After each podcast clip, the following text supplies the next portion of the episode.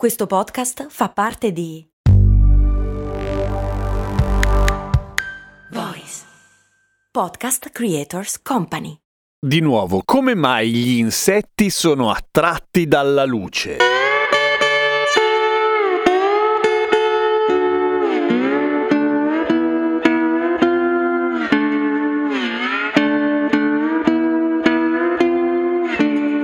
Ciao, sono Giampiero Kesten e queste Cose Molto Umane, il podcast che ogni giorno, sette giorni su sette, ti spiega o ti racconta qualche cosa. Dico di nuovo perché in realtà una puntata su questo tema l'avevo già fatta qua a Cose Molto Umane. Era la puntata 156, l'attrazione per la luce degli insetti del 17 agosto 2020. Un casino di tempo fa. E beh, quella puntata rispondeva a questa domanda con gli elementi che c'erano allora e che fondamentalmente portavano a una risposta sbagliata.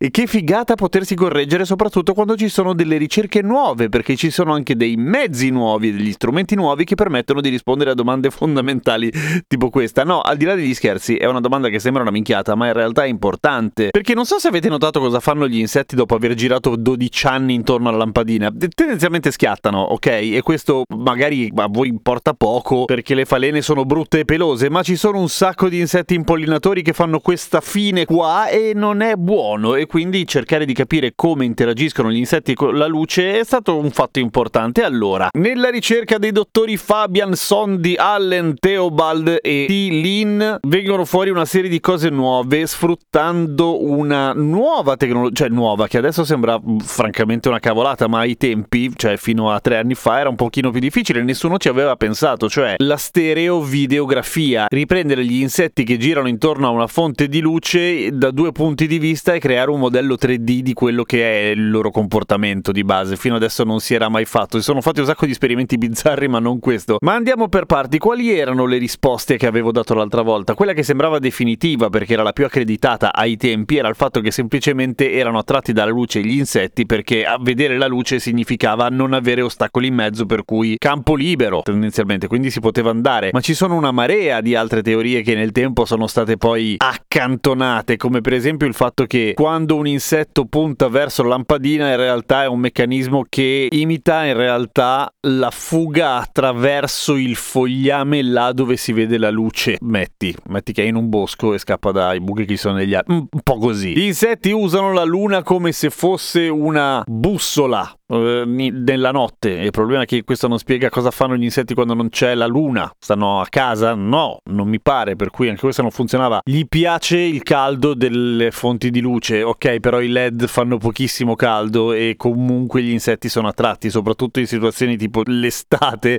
un LED non fa praticamente nessuna differenza apprezzabile. Gli insetti vengono accecati dalla fonte di luce molto forte a contrasto con il buio, non capiscono più una fava e si perdono a caso. Neanche questa. Quindi, come mai? Allora, che gli insetti sono attratti dalla luce lo si sa sin dai tempi degli antichi romani. Giuro, è riportato anche nella ricerca. Le prime testimonianze sono dell'anno 1 del fatto che i romani usassero la luce per catturare gli insetti. Dopodiché, per, perché catturare? Boh, magari mangiavano, magari erano buone. Voglio dire, si mangiano anche adesso. Comunque, quello che viene fuori dalla ricerca è semplicemente che gli insetti sono dotati della dorsal light response, cioè risp- oppure reflex a seconda, cioè riflesso do- fotodorsale, riflesso dorso luminoso, rifle- tendono a, a orientare la schiena verso la fonte di luce. Perché? Per volare dritti e per avere un dato in più. Non se ne fanno moltissimo dei dati sulla forza di gravità agli insetti, se ne fanno molto di più del sapere dov'è la luce tendenzialmente, cioè in linea di massima, cioè sapere dov'è il sopra rispetto al sotto e questo gli dà un aiuto nel volare nella direzione giusta nel senso macroscopico, cioè del non volare completamente a caso e tirare le picchiate quando pensi di andare dritto. Ecco, poi il lavoro fine lo fanno con gli occhi, nel senso che decodificano le immagini che sono intorno. Come hanno fatto a scoprirlo? Con quella roba lì del modello 3D, cioè hanno capito che in realtà le spirali casuali che fanno gli insetti intorno alla lampadina non sono altro che il tentativo impossibile peraltro perché in genere il raggio in cui curva l'insetto è comunque troppo largo ed è come se stesse costantemente sgommando, driftando intorno alla lampadina.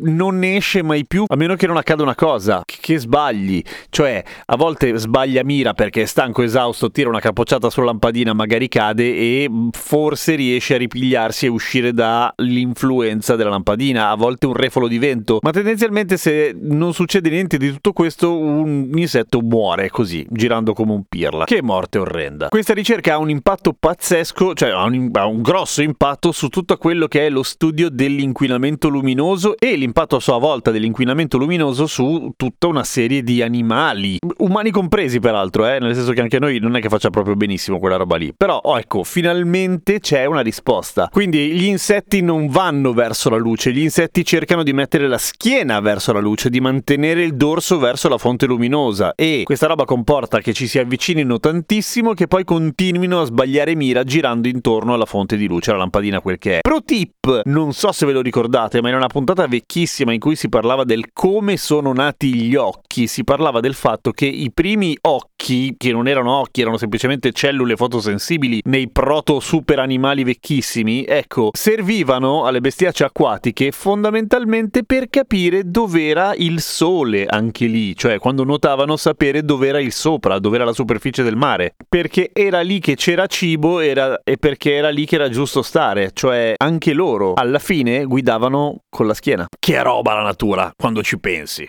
anche quando non ci pensi, secondo me. Seguimi su Instagram, sono RadioCast e a domani con cose molto umane.